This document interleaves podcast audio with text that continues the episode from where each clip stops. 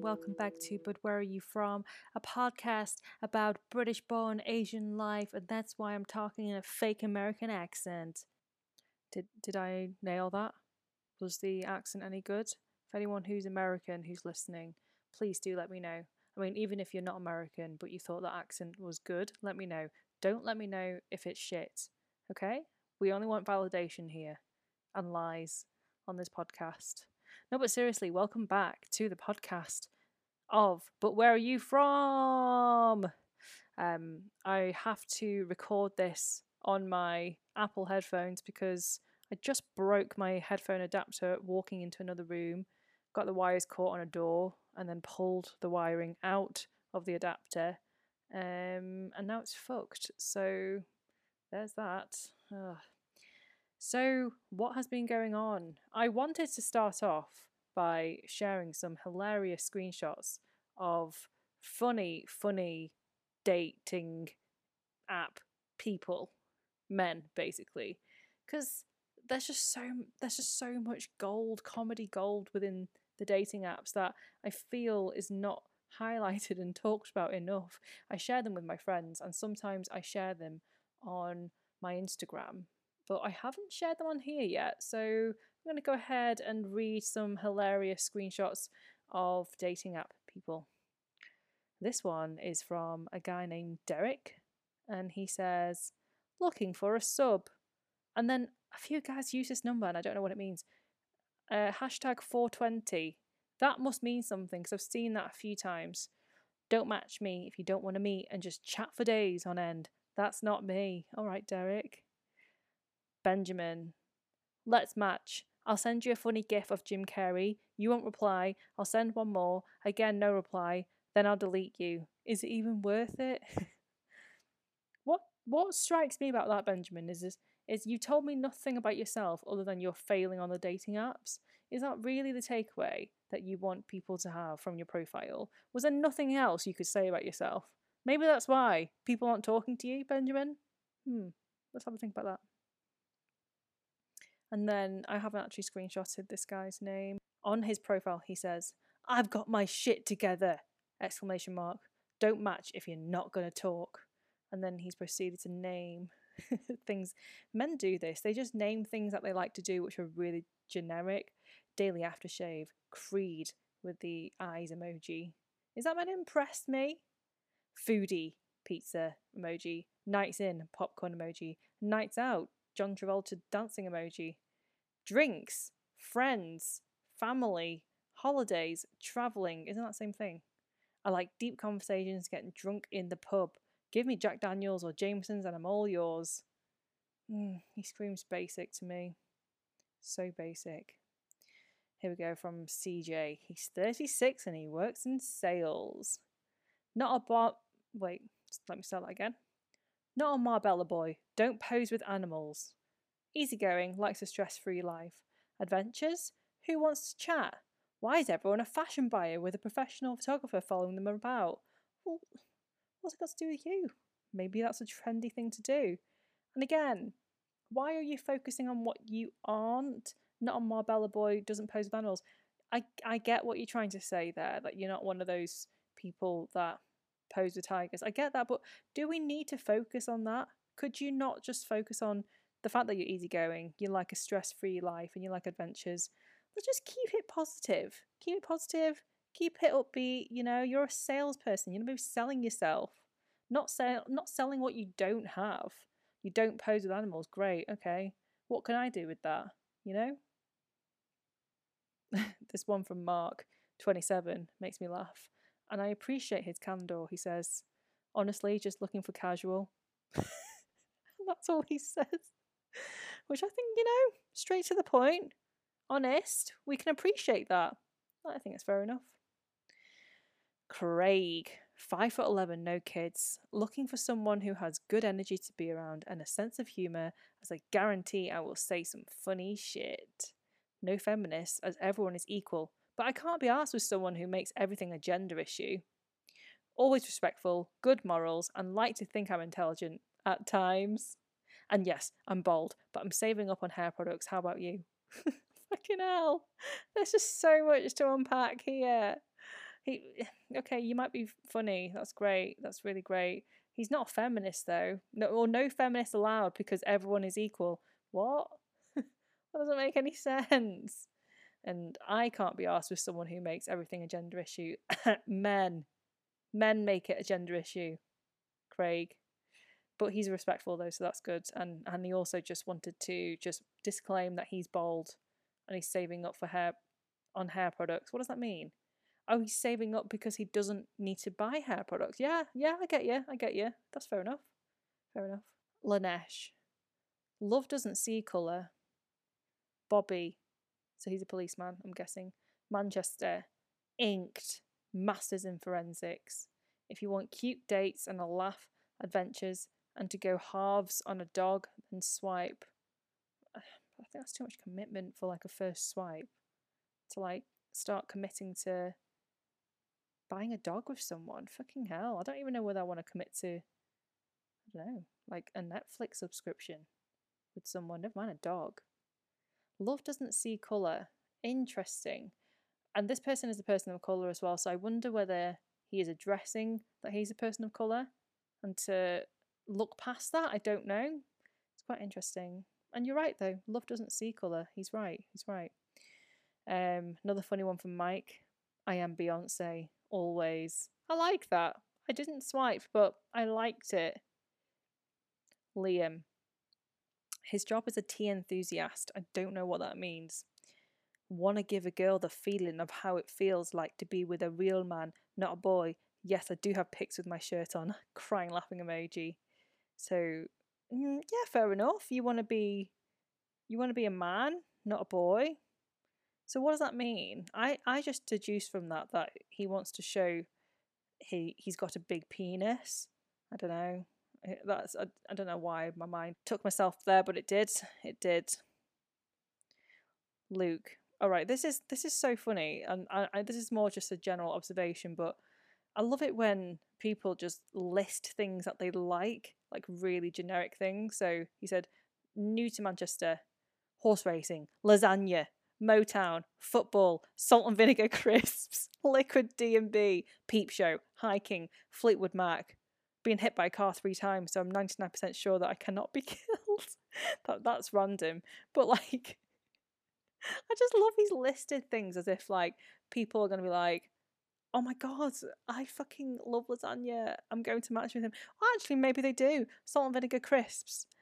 There is a, there is a good um you know, you can start a good conversation with that because if you really detest lasagna or salt and vinegar crisps or horse racing or liquid D&B for example then you could then have a conversation about it. Or if you love Fleetwood Mac and hiking and all those things then yeah there's some commonality there. But I just find it funny how people list things like as if it's a personality trait like lasagna.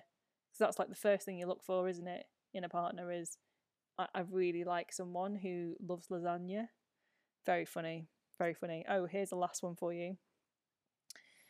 Dan, 27. He's a creative from England. Here's an emoji list of my interests, and they've done loads of emojis. The first one is a knife, and then he just followed up with like popcorn emoji, alien emoji, bed, beer, pizza, skateboarding, whiskey, bacon, and then he's put underneath the knife could mean many things. Dot dot dot. Will you take the risk? Question mark, question mark. The rewards could be great. Dot, dot, dot. I just think you're a fucking murderer. Dan, do you not understand when you're talking about things like knives? Women just think you're going to kill them. Like, I'm not thinking, oh my gosh, he sounds like a man of mystery.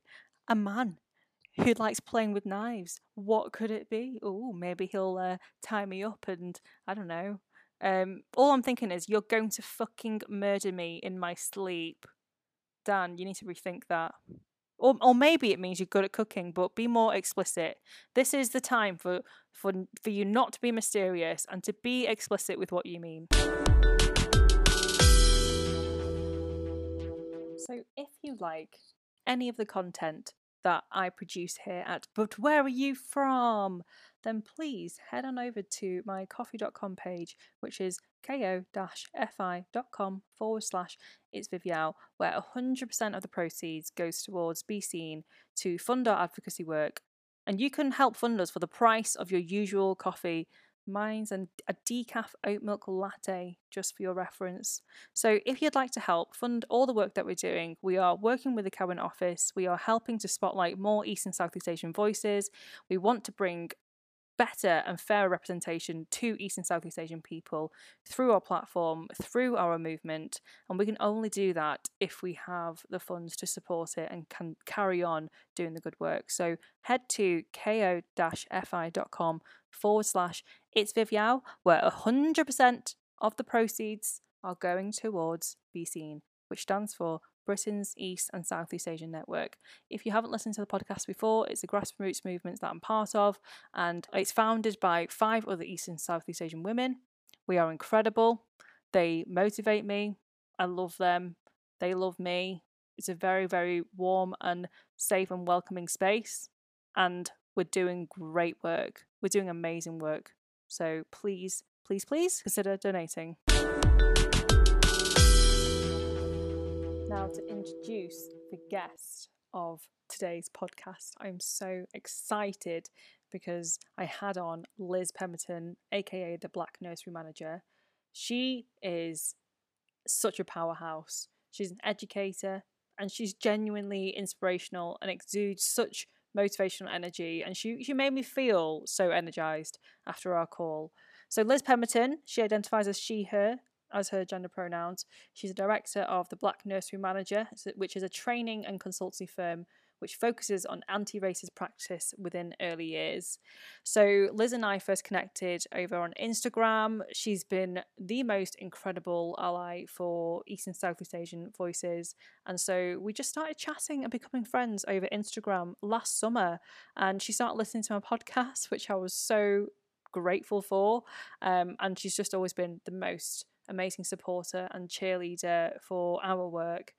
So if you want to check out her own work, please follow her on Instagram. Um, she is the Black Nursery Manager on Instagram. You can also join her next webinar, which talks about the fetishization of the mixed black child, which is happening on the 22nd of February at 7:30, and you can find all the information on her website, which is theblacknurserymanager.com. We talk about everything in this podcast from Liz's identity to her working as an early years educator to how to be an ally to also how parents can help their kids at home uh, to become aware of their identity and other people's identity and the problems she has faced as someone who is an anti-racist educator within the early years sectors it was honestly so insightful and i really implore you to listen to the entire episode. I learned so much and liz is here doing this off her own back so i really really appreciate her time and i appreciate you as listeners to welcome liz with open arms. Yeah you'll see how incredibly wisdomous she is on the podcast. Is that even a word? I don't know, but I'm going to use it anyway. But I was in awe with just listening to her expanding all this information, all this information with such passion, such knowledge. She's incredible. Please listen and enjoy. Thank you.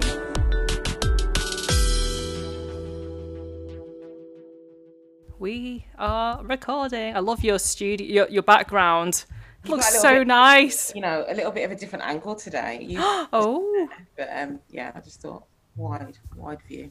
I love it. I love it. Oh, I'm sat in my cupboard. I just hope the sound quality's all right for me because I don't have my headphones in. Oh, don't worry. Yeah, it'll be fine. Yeah, be fine. It sounds good. Sounds clear. Um, so welcome, Liz, to But Where Are You From? Liz Pemberton, the Black Nursery Manager. You're dancing. Oh, I'm dancing and I'm, I'm, tempted to sing, but where are you from? I'm so sorry. But I, I love the fact. Because I have been singing that for the whole of 2020. So listen, Viv, thank you for this. I, it's been a long time coming, man. I know, I know. Like we've been talking for quite a while now yes. on Instagram, and like just finding you has been such a blessing in in the midst of the the wildness of mm-hmm. 2020 leading into 2021. Um, and it's been such a pleasure just watching you thrive and grow, and your business and everything else, and you just educating everyone on that platform, which is just amazing to see. Um, Thank you so much. It's been a nice um a nice journey uh, because Mm. actually it's been quite empowering, not just for, I guess, people who are receiving the content, but for me creating and delivering some of the content that I've kind of put on my Instagram platform primarily, um, really with a sharp focus on anti racist practice within the early years. Um, so I've loved it because it's touched lots of different people, people who do not have children, people who don't work in the education sector or the early years sector. But also, I think there's like a breadth and depth of knowledge that we all should just have generally as a society, let alone, you know, within our different communities, whether that be, you know, defined by race um, or gender uh, or ethnicity. There's so many intersections, isn't there? But I think what I really wanted to do with my Instagram space is curate a space where everybody feels welcome and genuinely everybody feels welcome, not mm. the kind of superficial sense of it's a safe space, guys. Like, come on, yeah. like genuinely, do you know what I mean? And I think that's one of the mm. things that I've been most proud of because I feel like I've engaged with lots of different kinds of people, genuinely, genuinely different kinds of people. Mm. And that's amazing you know like you, you doing this single-handedly. It's it's amazing to see it's amazing to see like just expending so much knowledge in such a in such an accessible way. And like you said it does go beyond um, early years. Uh, i i don't have any children myself um, but i have a lot of young cousins and i'm my proximity i'm surrounded by young children. And we you know we have to look at this as like they are going to be the ones that are shaping this future. And it is so important that we play a part in that whether or not we have kids or, or work in early years or are involved with education in some way. So I want to start by asking you the question that has started this podcast. But where are you from, Liz Pemberton, the Black Nursery Manager? Where am I from? Um, I am from Birmingham, born and bred. Um, 0121. You know, I'm always promoting Birmingham. I'm promoting my city because I love my city. Um, my parents were born in the Caribbean, in Jamaica. Um, and so I am rooted in Jamaican heritage and ancestry. Um, And both of my parents came over to the UK when they were in their early teens. Um, So yeah, my heritage is rooted in Jamaica. Um, I'm Brummie lass through and through. Uh, so I identify as being lots of different things. You know, primarily what you see is that I'm a black woman, but what that means in terms of you know the intersections um, that I occupy in terms of my identity markers, they're so varied and they're so um, they're so diverse, and I kind of hate that word now because it's really been overused. But you know, we are so impacted by our life experiences and also where we are from because we pick up lots of different things along the way, don't we? And as our Yeah. families grow and our families, um, you know, reach different places, we are impacted and influenced by lots of different kinds of heritages and you know backgrounds. So I mm-hmm. am, you know, that's where I'm from. That's such a bloody great nuanced answer that I am so going to stop. people though aren't we viv? Like we are we are nuanced people and i think nuance is such an important thing to bring to any conversation when it's regarding identity. Um, Mm-hmm. you are not representative representative of the bbc community. I'm not representative of the black community. What does that even mean? You know we're So not true. i always say that It's so true because I, I think certainly certain individuals can put people on pedestals like you you are the face of this community and that is so dangerous to glorify individuals in that way because our existence and our the way we identify with the world is just so different. Even myself and my siblings the way we see the world even though we grew up in very similar environments is wildly different and so, how, how can one person or a group of people, a select group of people, be the, the faces of uh, an identity? That is multifaceted, um, which is both incredible, but also, yeah, extremely dangerous if we start putting people as like you are the, the face of this and that of, of any community.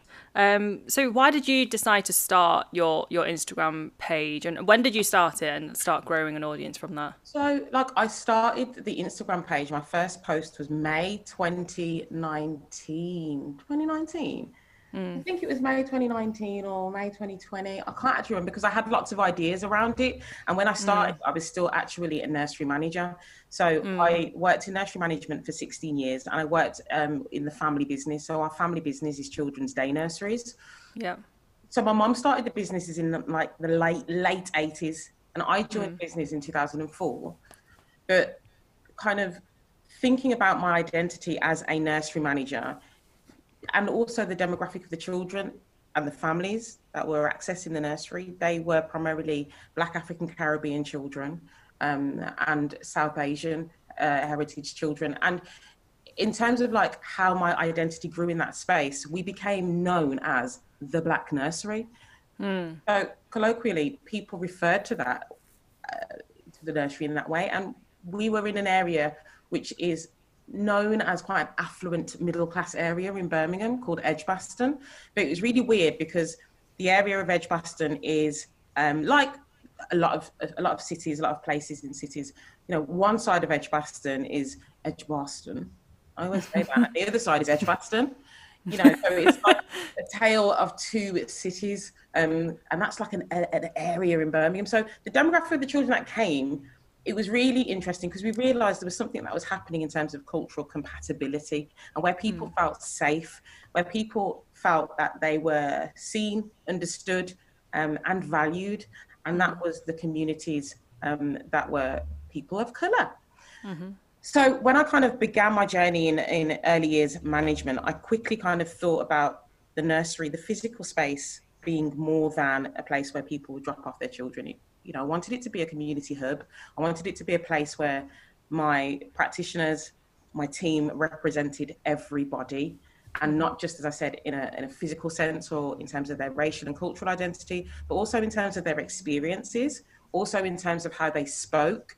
And when I mean, when I say, you know, how they spoke, what part of the world they've come from um, and what they were bringing uh, to the role based on where they were born, because they weren't all British born.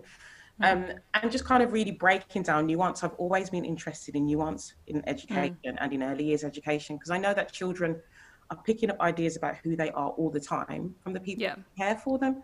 And the nursery day is such it starts at 7.30 ends at 6 and some of those children were at nursery yeah. from 7.30 in the morning until 6 o'clock monday to friday so they were spending an increasingly you know increasing amount of time with us and i mm. want to make sure that that experience that they had was one that was holistic. Do you know what I mean? It made them mm-hmm. feel good and made them feel seen. And I realized the only way that I could do that was to make sure that I had the right people in place. Mm. Um, so being a nursery manager was more than just, you know, I'm the boss. I collect the fees. This is my family business. Mm. It was, you know, this is a place that I want everybody to feel seen, yeah. safe, supported, and also understanding there's an impact here for us as people of color we're marginalized and we're oppressed uh, because of racism. Mm-hmm. And I mm-hmm. brought that into the space. I'm very yeah. open about that in terms of conversations with children and families and just how I interacted with them and how I encouraged children and families to interact with with us to mm. be proud of who they were and not ever shy away from that. Yeah. I know that's yeah. a mad long answer, Viv, but no. it is. But I want to get that out there because I think we have to understand and reimagine how we see early years spaces. Totally. Yeah, I, I, yeah, thank you for sharing that. And I think to if I had that kind of space when I was younger, I feel like it would have shaped my identity so much more, mm. so much more. You know, just being cognizant of the fact that I was a different color to other people, yeah. I think would have made uh, such a difference, you know, from such a young age as well. Um, so thank you for sharing. I think that the work that you're doing is amazing. And so that transcended into growing your Instagram page. Instagram page yeah. because lockdown happened. Woo! And when lockdown happened last year, it was like, okay, uh, a few things had happened for me personally. So I got married in 2019, um, mm. and it was mid 2019 and I was like, yeah, this is great, da, da, da, but also how am I going to balance all of this like work because I was so invested in the work because it's the family business. Yes, um, but yeah. just a job for me, you know, it's career. And mm. um, I was kind of thinking about the fact that I was very much uh, leaning towards 40 and I wanted to have a family and I wanted to think about how I was going to do all of those things and can I do all of those things um, and I was starting to become increasingly frustrated with systemic racism within the early mm. sector. Mm. And I kind of got into 2020 and to be honest, had enough. By January of 2020, I was like, you know what? I don't know if I want to do this anymore. Mm. And strangely, it's like the universe aligned. March came, Boris announced the lockdown. Yeah. And I was like, I'm hopping and skipping and jumping out of this because actually I cannot do this anymore. The pressure mm. of everything was just, it was colliding. And I was mm. like, I need some me time and I need to get out of this. This has been 16 years of my life um, mm. and I've given my all. But also, as well, I was really tied up with the fact that um, it became quite a thankless task and not thankless from the children and the families, but thankless from, you know, the systems and the mm. structures. And we yeah. can see what's happening now in education I was quickly like looking at this and thinking, you know, this is not a fair playing field. Yeah. We, we are not getting what we should be getting in the early years sector um, mm. in terms of recognition, support, um, and just acknowledgement. Yeah. Now, in this like pandemic, we are like the fourth emergency service or whatever, but it's just like we're still being used as as cannon fodder. Like nursery yeah. have to stay open, everywhere else, you know, can close. And it's just those kinds of increasing pressures that I was seeing last year. And I'd seen way before that, but I just thought something's got to give. So hops yeah. and jumped out of the nursery. Lockdown happened, and I just knew genuinely I wasn't ever going back, Viv. And I yeah, thought, yeah. how can I transfer all of the great stuff that we were doing at that nursery and, and let people really reimagine an early years space that mm-hmm. values um, culture and racial identity. Yeah. How can I transfer that? And I just thought, I'm going to start talking about what I do. And I was thinking, do I do a YouTube channel? Mm, uh, you know, do I do an Instagram? What do I put on the Instagram? You know, you've got to ask permission for parents to use, you know, pictures of their children. Yeah. So I thought, nah, you know what? I'm going to go in with my whole self. And this whole thing around visibility, hyper visibility of a black yeah. woman in this space as an early years educator, but also as a nursery manager, but also as somebody who is a nursery manager of a business that's owned by her family. Mm-hmm. It was just a really great way of me broadcasting and telling and sharing with whoever was interested. Nursery spaces don't always look like this one. You know, sometimes mm. nursery spaces look like the nursery space that I've created and curated. And I started sharing things and people started gravitating towards it, Viv. Mm. It was almost like, wow, we didn't know this kind of space existed or a nursery manager was you you know? And i think this is the thing about there are lots of complexities around representation. Yeah. Politics of representation. But mm. how we kind of utilize that as a vehicle to drive our messages forward and home about what is actually a positive uh, a positive space how we present positivity in terms of our you know identity. Mm. that was important. And instagram was the vehicle that allowed me to do that. And yeah. if you scroll to the bottom of my page, you know, you'll see the progression of how yeah. started to take shape and how the messages that I was giving were hopefully empowering and impactful. Yeah. And the following just started to grow because people were like, you know what, I can really relate to this. And not just black people. Mm. That was really important. You know, families from every different kind of ethnicity, um, or however they chose to be racialized, it, yeah. It, they gravitated towards the information that I was putting out and was like, you know what, I feel seen. Yeah. This is, yeah. is really uh, powerful. And it just, it took off from there. And I started thinking, I need to turn this into a business. Actually, mm. I know I'm not going to go back to being a nursery manager. How can yeah. I, how can I monetize this? Yeah. And yeah. I, how do I monetize the knowledge that I have and share it with the world? And that's when I decided to think about anti-racism as a framework, yeah, um, but also how I can transfer that into early years and talk about the fact that we need to have a conversation about race in the early years. Mm-hmm. We need mm-hmm. to have a conversation about how practitioners engage with children who are non-white. Yeah, have a conversation about how that's done appropriately, how mm. it's done sensitively, um, and how it's done from a point of of knowledge. Like you can yeah. assume that you know because oh yeah, I went to Goa once. Oh yeah, I went to Hong Kong once. Like yeah, oh yeah, I went to Jamaica. Uh, like, I've got a Chinese friend. I've yeah, got a black yeah. friend. That that that that proximity yeah. politics. Like yeah, I know, I know, and yeah. about thinking about how we can change that narrative. And what I started thinking about was selling that as mm. a as a package, but in a way that people felt was accessible because people are still when i say people i think white people are still really sh- unsure about conversations pertaining Mm-hmm. to race particularly within the early years sector which is um is seen as a nice kind lovely space but that is not always the case for children who are not Mm. Totally. white. Yeah, I I totally agree, and I think people assume that oh the kids are too young to know what racism is, but it's so embedded. It is so embedded. Like I remember speaking to a friend who, uh, her her daughter, she she was asking her like why has she separated her black dolly from her from her non-black dollies and that was like a really interesting and she she was like two at the time. Um and that's really interesting and that comes from somewhere and she is someone who very much talks about anti-racism and and tries to educate but how do you do that to a toddler who can't articulate how they feel? Um so it, it starts from a very very very young age and obviously I know, you know that um but I think the perception is that like oh everyone's just there to have fun and play together and everyone's fair and equal and it's really not the case it's really No, not the case Because what if what if in that space I I am the only Chinese girl? What if in that space I'm the only black boy? What if Hmm. in that space, you know, I'm the only South Asian child who, you know, wears a patka?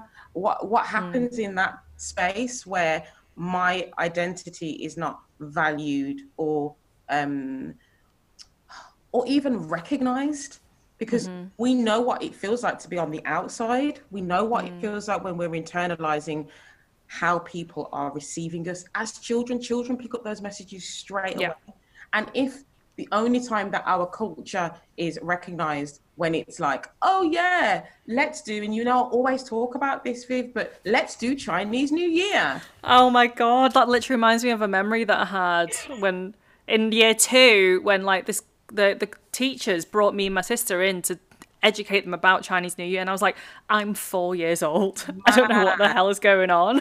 I remember you talking about that on one of your earlier podcasts, and I was like, Yeah. "This is it. This is the voice." And I think discovering your podcast in at the start of lockdown last year was so important for me, um, but also for me to then use um, the podcast to amplify your voice on my platform because I thought. It's no point me just sitting down and being like, oh, I really like this podcast. This is really great. And telling my friends, no, actually, let me amplify this because you all need to hear this. You need to hear the experience of somebody who's British born Chinese and has gone through this education system.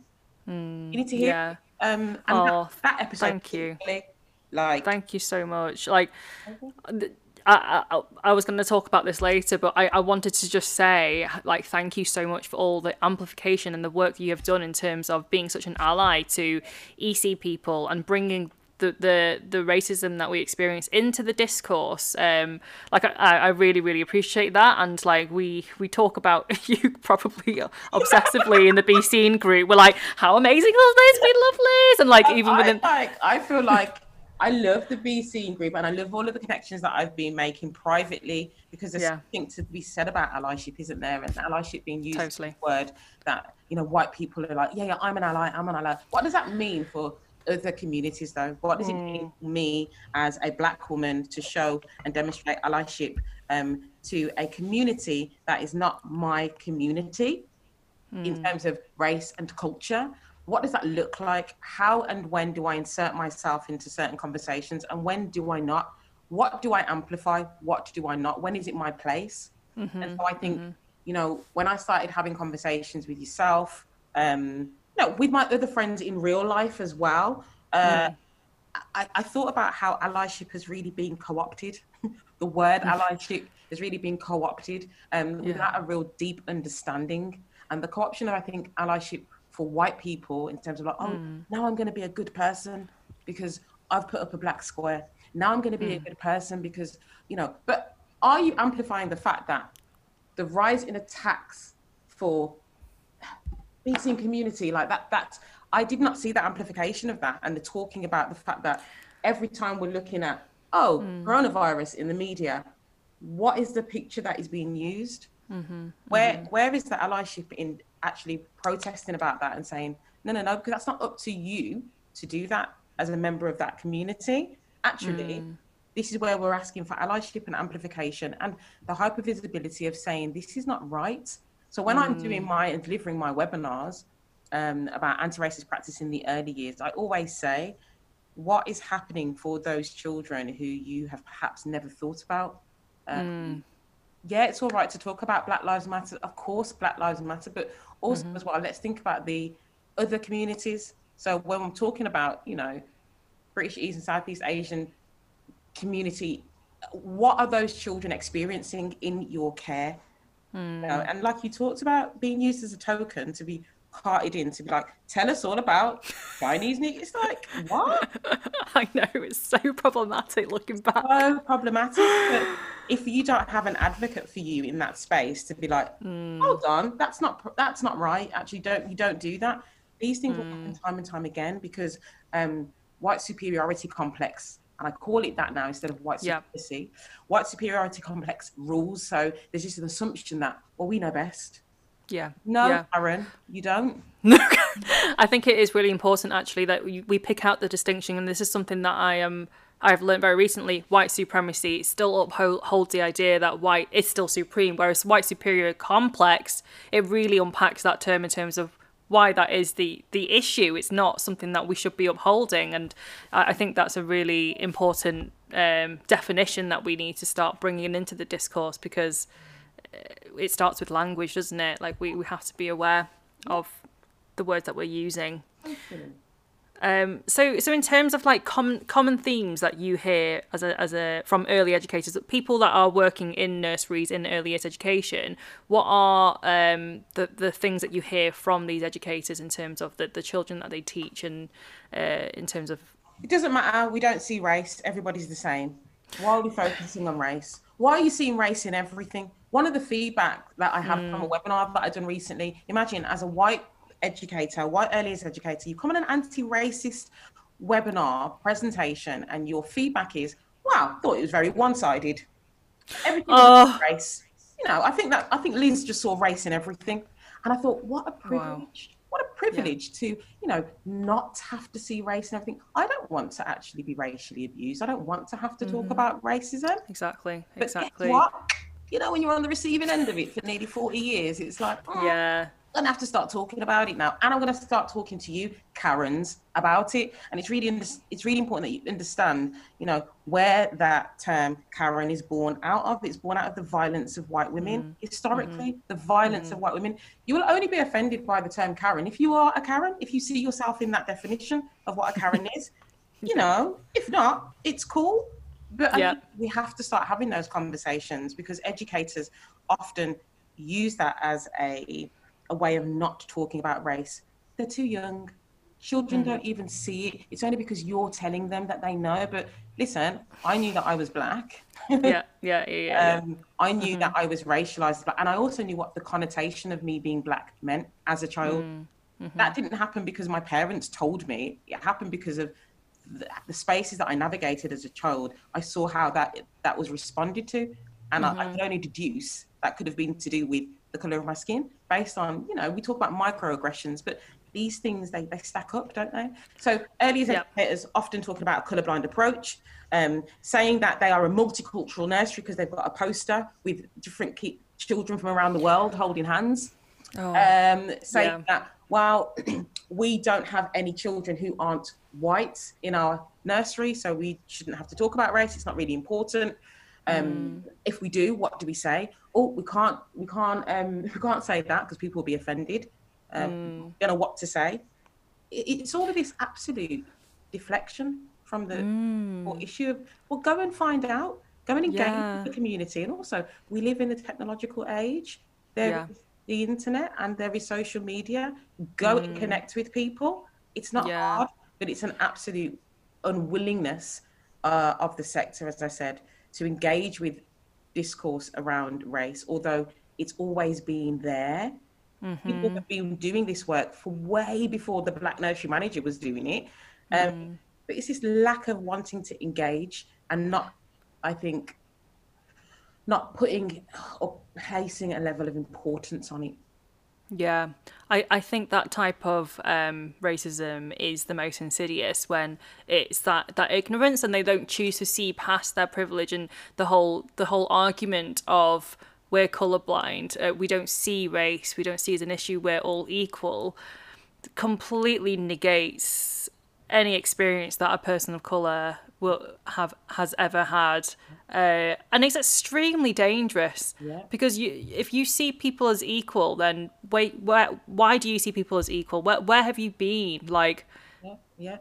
how do you not see this as an issue that's still inherent within our our entire systems um it's really quite dangerous and, and how do you feel as someone who is obviously you're the you're the one who's doing the the webinars and the educating and to get that type of feedback as a as a black woman yourself how do you feel about hearing that it's hard going, Viv, but also Hmm. as well, there are many little things that I put in place. So, for instance, whenever I do my webinars, I always have a white woman um, opening and curating some of that space to take that pressure off of me. So, Yeah. shout out to Kerry, shout out to Amy. Kerry and Amy are two white women who are dear friends of mine who open my space. They open my online space. So, they moderate for me they introduce, they lay out the ground rules because there's something quite interesting about people who access uh, my webinars.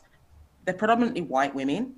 Um, Right. and They're predominantly white women who not only work in the space uh, or work in the, in the sector, but also are parents. And so sometimes when they're receiving information, particularly I think about race, when white women see other white women talking about race, there's this level of kind of there's less um there's more engagement there's a less apathy because yeah. my moderators amy and kerry will go in and say we are on this journey together right? We are learning and i too have been on this journey. So i'm going to recognize when you are feeling and demonstrating fragility. And them saying that as white women it's I, I watch it play every single time I do a webinar because hmm. we have cameras. Well, me and my uh, moderators would have our cameras on, but before mm-hmm. my camera goes on, I'm in the background just watching the play, mm-hmm. and I just I hear how Kerry and Amy open the space and they create such um, a safety blanket for me. And there's a pledge that they make because that is allyship. Um, They understand what it is that they're doing. So I Yeah. absolutely use their whiteness and use their womanhood in this space because I understand the sector and they allow themselves to be used in that way because they realize the importance of this work. So Yeah. that's one of the things because it's always, um, you know, it can always, it can be a violent space, you know, Yeah. can be a violent space. Um, and then secondly, what I've started to do very recently actually is send out emotional risk assessment disclaimers. So whenever anybody wants to engage in any work, any nurseries, any organizations, there's an, a disclaimer that I send out which says, before I engage in any work with you as an anti-racist facilitator, understand mm-hmm. that the responsibility is yours, but I need to know where you're at on your anti-racist journey. So I talk about in this disclaimer that I will not mm-hmm. engage if I don't feel like we are all kind of singing from this hymn sheet of wanting to achieve anti-racism and also that you're going to position yourself as mm-hmm. somebody that needs to receive this. Decenter your whiteness. So decenter your whiteness. Be in a position where you know you're here to receive information. You're going to listen yeah. And also tell me about where you are in your journey. So there's like a little three questions i ask before i hmm. engage in any you know work. And it's you know what ethnicity how would you describe your ethnicity? Now hmm. how often you know have white people had to think about wow what what what and how would i describe and define myself as? But it hmm. puts it back onto the person because as i said nine times out of ten it's white organizations white people who are asking for this. Mm-hmm. Um, then i ask them to tell me about what work they have done personally and professionally around anti-racism um, and then i ask them to tell me what have they read and what have they understood from what they've read so just Yeah. three key questions because it helps me then to ascertain what kind of space i'm possibly going to be going into and I don't do anything without a level of consultation, and I charge for that consultation. So if you've got Absolutely. and you want to talk to me about what it is that you want from me, you're paying me for that. Um, Totally. Because I think in this society, what has happened is white people have assumed that people of color are going to just continue to give their labor for free. No, no, no, honey.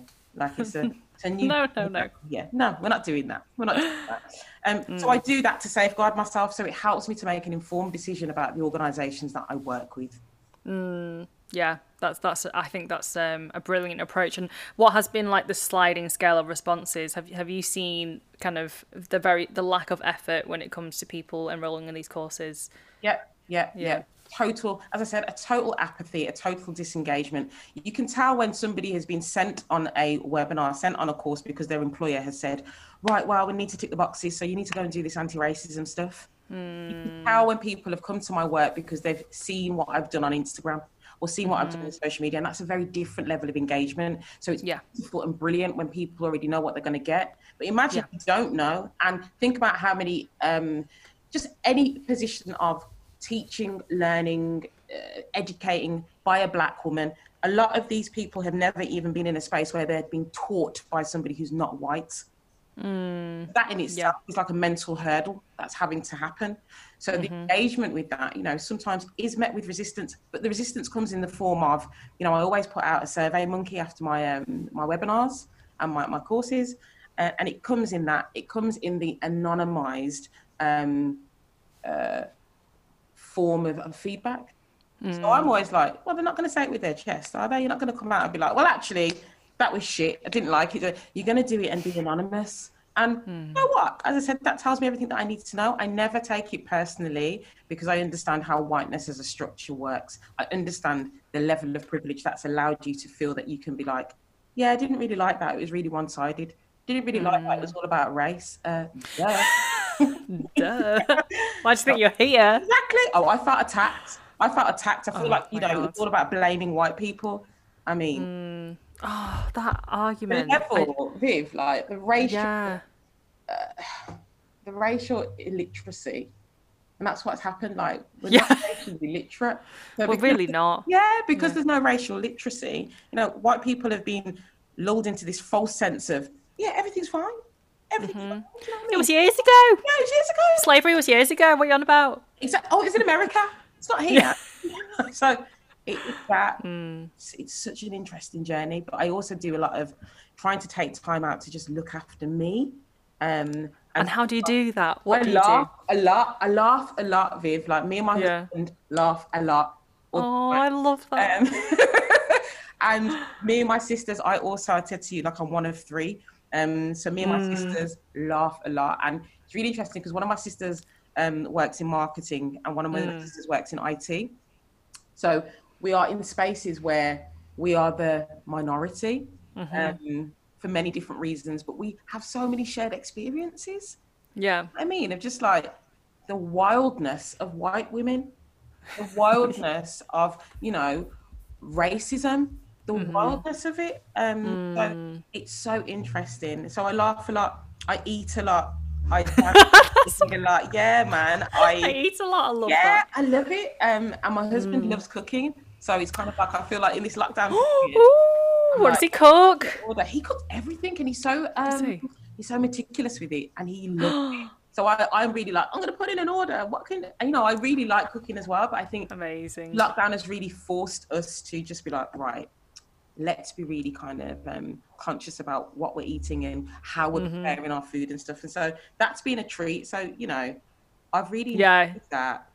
You have to you have to find the joy. You you are putting out so much so much labor, so much free labor, um, e- emotional labor, everything. And I think that has been a massive learning for me in in the activism work that we're doing. Is like we have to look after ourselves first. You've got to put on your own oxygen mask, otherwise you can't do anything.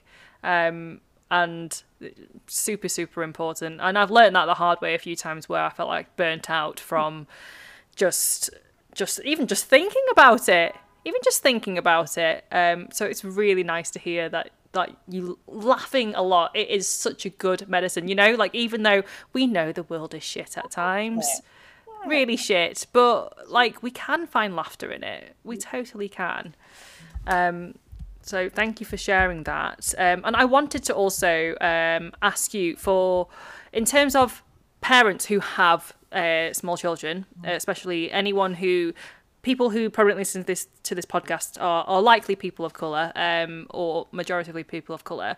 Do, what can parents do outside of um, the kids being in school? How can they how can they ensure that they're they're they educating their kids and, and having these discussions i think one of the things that's happened with all of us as minoritized people is uh, particularly for us who whose parents came over to this country is sometimes this approach where you know keep your head down if somebody mm. you know, ignore it and that's so harmful because by yeah. ignoring it and keeping your head down, you internalize a lot of things and you find yourself. And I know you've spoken about this, Viv, as well on your podcast mm. earlier.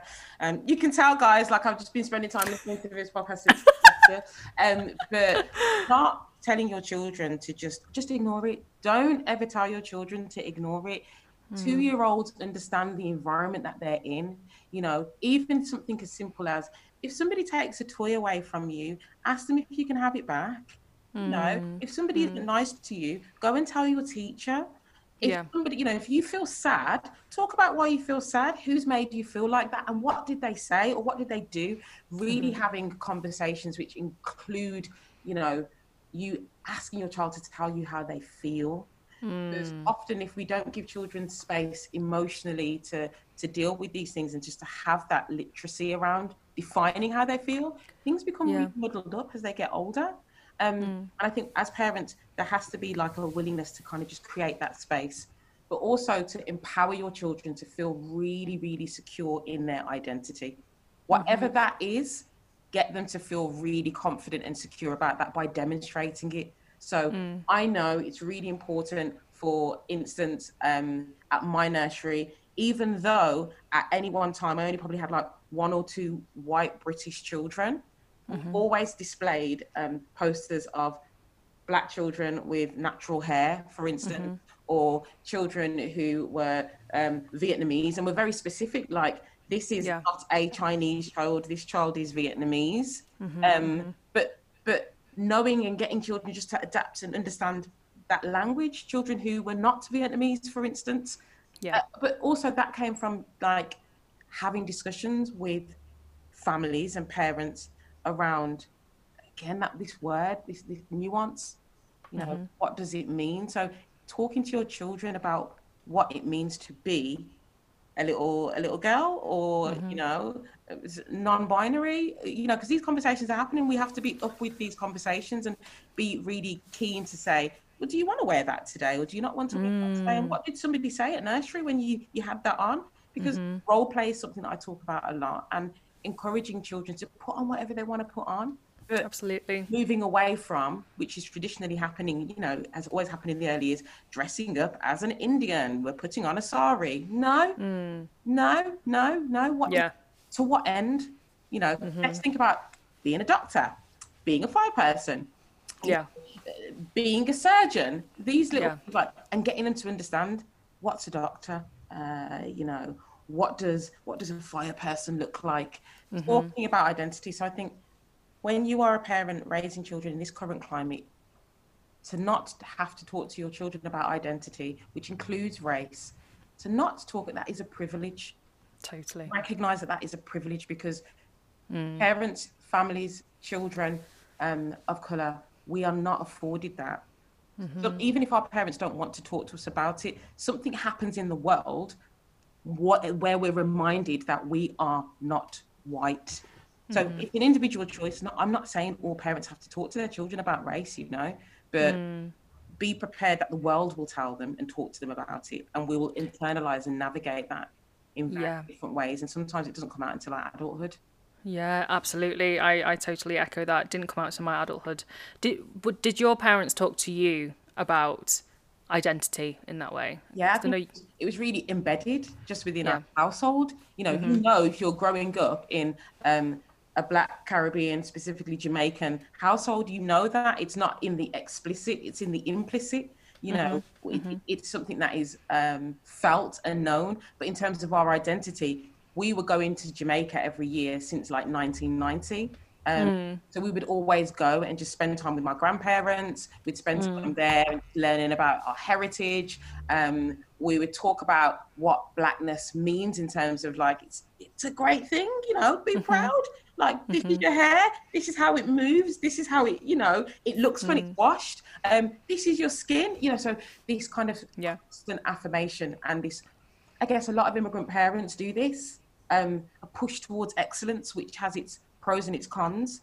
Yeah. The value of education always kind of spoken to us, um, was spoken Mm. to us uh, in terms of what we could do, limitless, being given like this limitless kind of um, approach to things. My parents were very, very keen to make sure that we all knew we Mm. could achieve. But then they were also really aware, I think, around the the bias, the racism, even Yeah. choosing to name us. You know, Mm. we're, my name's Elizabeth. My sister's name's Emma Louise. My other Mm-hmm. sister's name is Alex, Alexandria. I don't care if you didn't want me to shout you out either, guys. So, Hey. Um, that- you know, my dad making sure he said, you know, that was really he was he was conscious about that decision and the names that he chose for us, um, Right. and and this assimilation. You know, all of this white superiority complex. You know, what does it mean to have a name that Mm-hmm. that sounds quote unquote, you know, white? What does it Mm-hmm. mean? And and deciphering that and so it's very complex It how is. parents raise their children, parents of colour raise their children, and what they do in terms of preparing us for this world and for this Absolutely. society. Mm, oh, it's so complex, and you you've managed to somehow unpack the complexities of it, but also get across, uh, you know, insights in terms of how how you were raised. And I, I I kind of I feel like I lacked so much of that. You know, we obviously we were in a Chinese household, we felt Chinese, and but it wasn't almost like we wouldn't talk about celebrating it in the same way. Um, and I know blackness and being Asian is very, very different uh, in terms of like um, celebrating our cultures in a very different way. But I think like my parents were more so about like the keep your head down, keep quiet, survive, work hard. And I think that is, I don't know, like for my parents, certainly that the immigrant um, narrative of like we have come over to this country to survive and um, as much as we can assimilate, we will do to try to get by.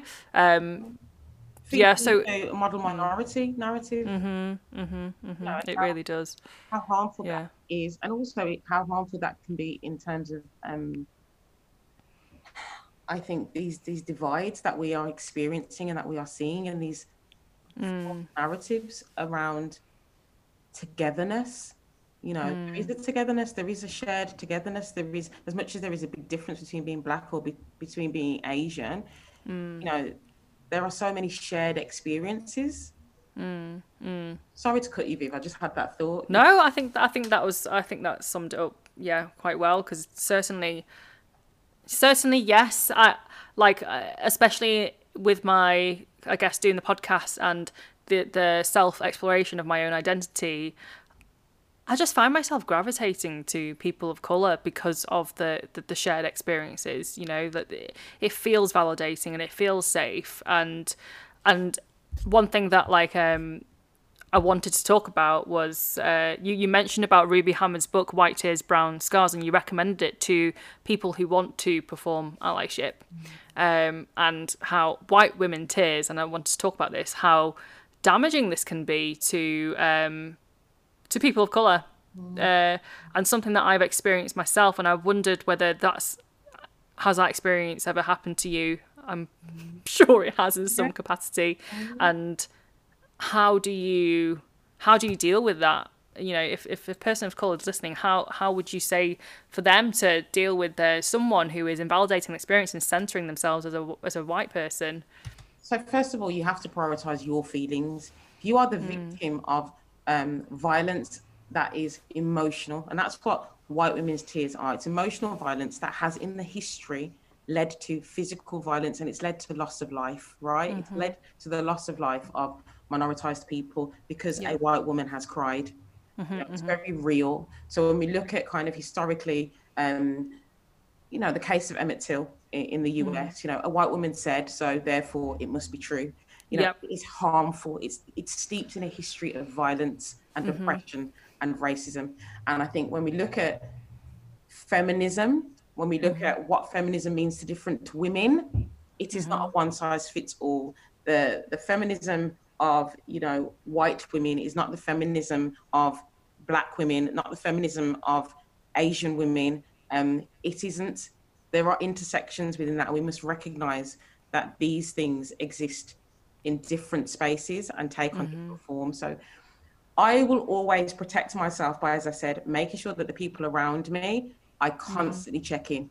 I constantly check in, especially if they are non people of color. So, you know, my white friends, I check in. The minute you slip up, you're gone. There's your P45. There's no second chances. If you say hmm. something problematic, if you do something that I deem to be harmful, not only to mm-hmm. me, but other minoritized communities, you cannot use any language that is a racial slur around me, even if it doesn't refer to my particular racialized group. Hmm. You can't do it. You're gone. I can't hmm. see you doing this kind of like optical allyship. Yeah, Black Lives Matter. I was at the march. You're still fetishizing, you know, mixed children. So Yeah. now you've got to go. There's a problem. You're, Yeah. you know, things in terms of how white women center themselves. Take yourself, if you know that that time is coming, you can see before the tears are going to come, especially if you've called them out on something.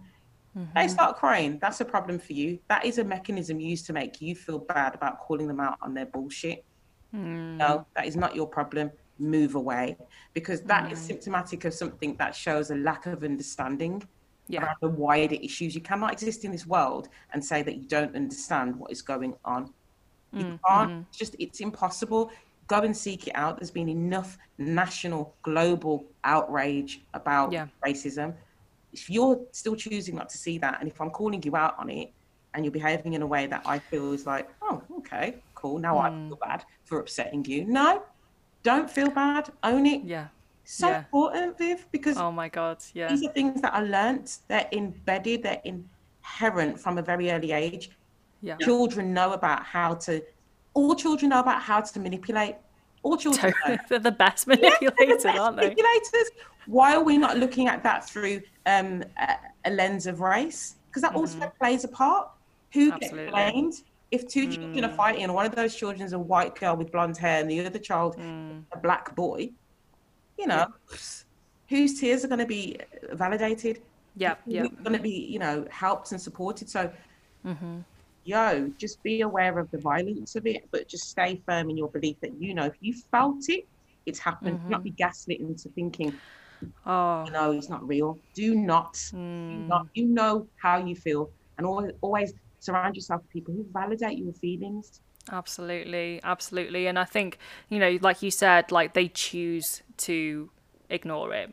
Like you it is so out there. There is no way they they can run away from this. And it's so alarming when you see someone who is stuck at the the white guilt stage. I feel guilty. I feel so bad. I feel so helpless. Like you it's making me feel attacked. It's my fault. And like that takes so much emotional energy for a person of color to then get you past that point. And it shouldn't they shouldn't be doing that for you. And yet i think i found myself in situations where i have been that friend to have to um, educate someone to, to advocate for black lives matter to advocate for other social justice causes other voices et voices and people still don't understand and they still see it as an attack and then they get upset because you're calling them out on it. Yeah, yeah. and it, i don't think people realize just how damaging that is. So damaging and so protecting yourself absolutely. And i think it gets really complicated when it's people within your proximity who are very close to you and you may not have had these discussions beforehand for whatever reason you've existed in spaces where you haven't had to and that's a very privileged thing for me to say um, but when it's kind of brought to the fore and you see the the lack of knowledge, the the lack of willingness to learn as well, and the continual lack of it because they're still deciding not to learn and still want you to placate them in the process. Yep, yep, yep. Whilst educating, you should also be aware of how they're going to feel when you're telling them about your oppression. That you mm-hmm. are understanding there's a level of apathy. How can you know me for so long, all of my life, and then all of a mm-hmm. sudden it's like, what? Huh? Mm. Then it mm-hmm. asks you, you, have to ask yourself, have you actually known me, or have you also tokenized our friendship based on who you think I am or should be? And Alarm that's alarming. Yeah. Like it's so scary to think that that could be the case where they they see you as a person of color, but they will only see you for the the good things. You know, when we are celebrating Lunar New Year, when we are I don't know ordering food and we take you to a nice Chinese restaurant and we order food for you, for example. Yeah, all those good things, but then ignoring and choosing to ignore the oppressed side, the racism, everything else is so violent, so violent, and so damaging. Mm. It's a lot. It's a lot to to take on. I think that's why you know when I'd done that that post and I kind of like spoke about spoke about our shared histories and stuff and talked about you know yes let's talk a, about that yeah allyship is such a strange thing isn't it and as i said we can't mm. take away from the fact that for a long time particularly our communities um, black jamaican mm-hmm. chinese mm-hmm. our communities and our cultures and our identities have been merged for so long mm-hmm. and you know when i kind of saw that that t-shirt from carly Wu, big up carly Big up Carly. Big up Carly. Um, and I, you know, have my own understanding and experience of Hakka people and understanding the significance of Hakka people in Jamaica. Mm-hmm. Bringing that history together for, uh, I guess, a new audience, if you like. Anybody mm-hmm. who is of Jamaican heritage and descent understands we've always known Chinese Jamaicans. That's just normal. Um, yeah. We've always gone to Jamaica and like Mr. Chin owns a hardware store. Like that's normal. So cool. Yeah. So, you yeah. know, that identity being merged has just always been normalized. But I think what's happened is there has been this separation in terms of like, I guess, British born Chinese, particularly, mm-hmm. and, you know, mm-hmm. Black Jamaican heritage, people born in Britain, this understanding yeah. of how do we then connect the dots? If we are here in 2021 and we're mm-hmm. in a mm-hmm. similar generation, we're in mm. our 30s or whatever, we should still be making sure that we're connecting those dots because our histories are merged, our histories Absolutely. are shared, and we have to talk about how our histories um, impact one another and why that's even more of a case for allyship. That's mm-hmm. even more of a case for togetherness because we have people in our families who represent different elements of identities when it comes to absolutely you know and I, I am speaking specifically about as i said like Hakka people um, mm-hmm that is something that's very, very specific to what is now and has been for a very long time, since like mm-hmm. 1800s, part of Jamaican society and community. Mm, of course, there yeah. are things in that that are, you know, around colorism and around hierarchy and around economics and stuff, but we can't deny the fact that we have a shared heritage, we have a shared yeah. history. Um, Absolutely. And these communities have lived alongside each other for a very, very long time. We can't mm-hmm. then just be in the UK and then reproduce white superiority complex between mm-hmm. our communities. We can't do that. And we can't do a, wow, I met a Chinese person once and they said they didn't like black people. Pardon? That's one person. Oh, I met a black person once and they were like, yeah, now nah, we don't really mm. like, we don't like Chinese people. That's one person. Mm-hmm, mm-hmm. You know, and we have to get away from this homogenized approach of yes. one person represents all people. That is not the case. No. We, we still do perpetuate these same, as I said, white superiority complex values in even in our interactions with one another from mm-hmm. minoritized communities. And that's why it was so important that I put up that post, you know, with Carly's work and talked about that shared history, talked Absolutely. about that shared heritage. That was important for me. Um, yeah. Everybody needs to know about this and be really hyper visible, mm. as I said, in this space and show up absolutely. For anyone who hasn't seen Liz's post, she did, she did a great post uh, wearing Carly's t-shirt and talked about the, the, the rooted culture between Jamaican people and Hakka people, um, and it, obviously it's rooted in colonialism. Um, but there is that shared cultural history, language, everything uh, between that exists between uh, Jamaica and Hakka people, and you you list out so many interesting facts that uh, talk about the history uh, that I did not I did not know half this stuff. Like it's actually quite funny that you posted that because I was speaking with someone who was an, an eighth uh, he's Jamaican he identifies as Jamaican um, but he is an eighth Hakka Chinese, and he shared a photo of his grandma who identified quite strongly with being Hakka. Um, and I was just like, this is fascinating because it's still it, it is around in our in our generation now. We still have people who talk about um, their history and their family and their lineage, and it's incredible, incredible.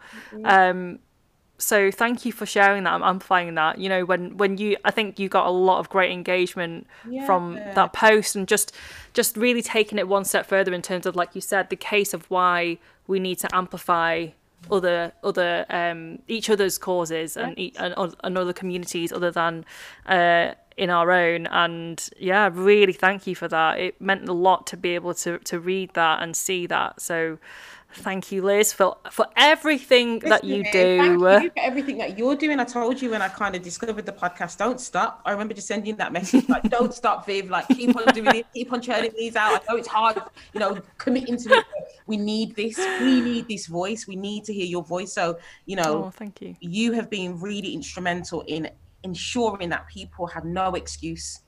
They've got mm. no excuse. The Domino's advert, you've got no excuse to not mm. take action. The BBC and their absolute misuse of photo. You've got no excuse to amplify these things. Like everybody is talking about this, and if I can share this on my platform because of what I have seen myself, but also this is coming straight from you, like the community that you are. I guess I know. It's not one person represents a whole community, but the community kind of issues that are grounded in racism mm. systemically you know, you are bringing a voice to that and it's so valuable. So thank you. Oh, so kind. I really needed to hear that today. that made me crying like, ah! I just like, had such a great time talking about all of this today. Same. Honestly. Thank you. Thank you. And where where can people find you? You I, I, will do an intro where people I will have put your handle beforehand. But if anyone's still listening right to the very end, where can people find you? and find me um, Instagram at the Black Nursery Manager. Um, mm-hmm. That's where I'm most active. I'm on Twitter. Um, as well, but not as active on Twitter. Mm. But Liz Pem, the Black Nursery Manager, TBNM. I always forget my Twitter handle. um, on Facebook, the Black Nursery Manager. Um, yeah, holler at me, like mm-hmm. find me. But Instagram, man, Instagram's where I Instagram. well and I learn. Yes, yes, yes. Amazing. Well, thank you for everything. Like you, you've just been, yeah. I'm so happy that you said yes. It's an honor and a privilege to have you on the podcast. Thank you, guys. Thank you for everyone for like listening as well, because I just hope that, as I said, it's impacted something. Us having this conversation, you know, mm-hmm. I'd like. Mm-hmm. I'd like everybody to listen. I'll be sharing the hell out of this as well. Oh, thank you so much.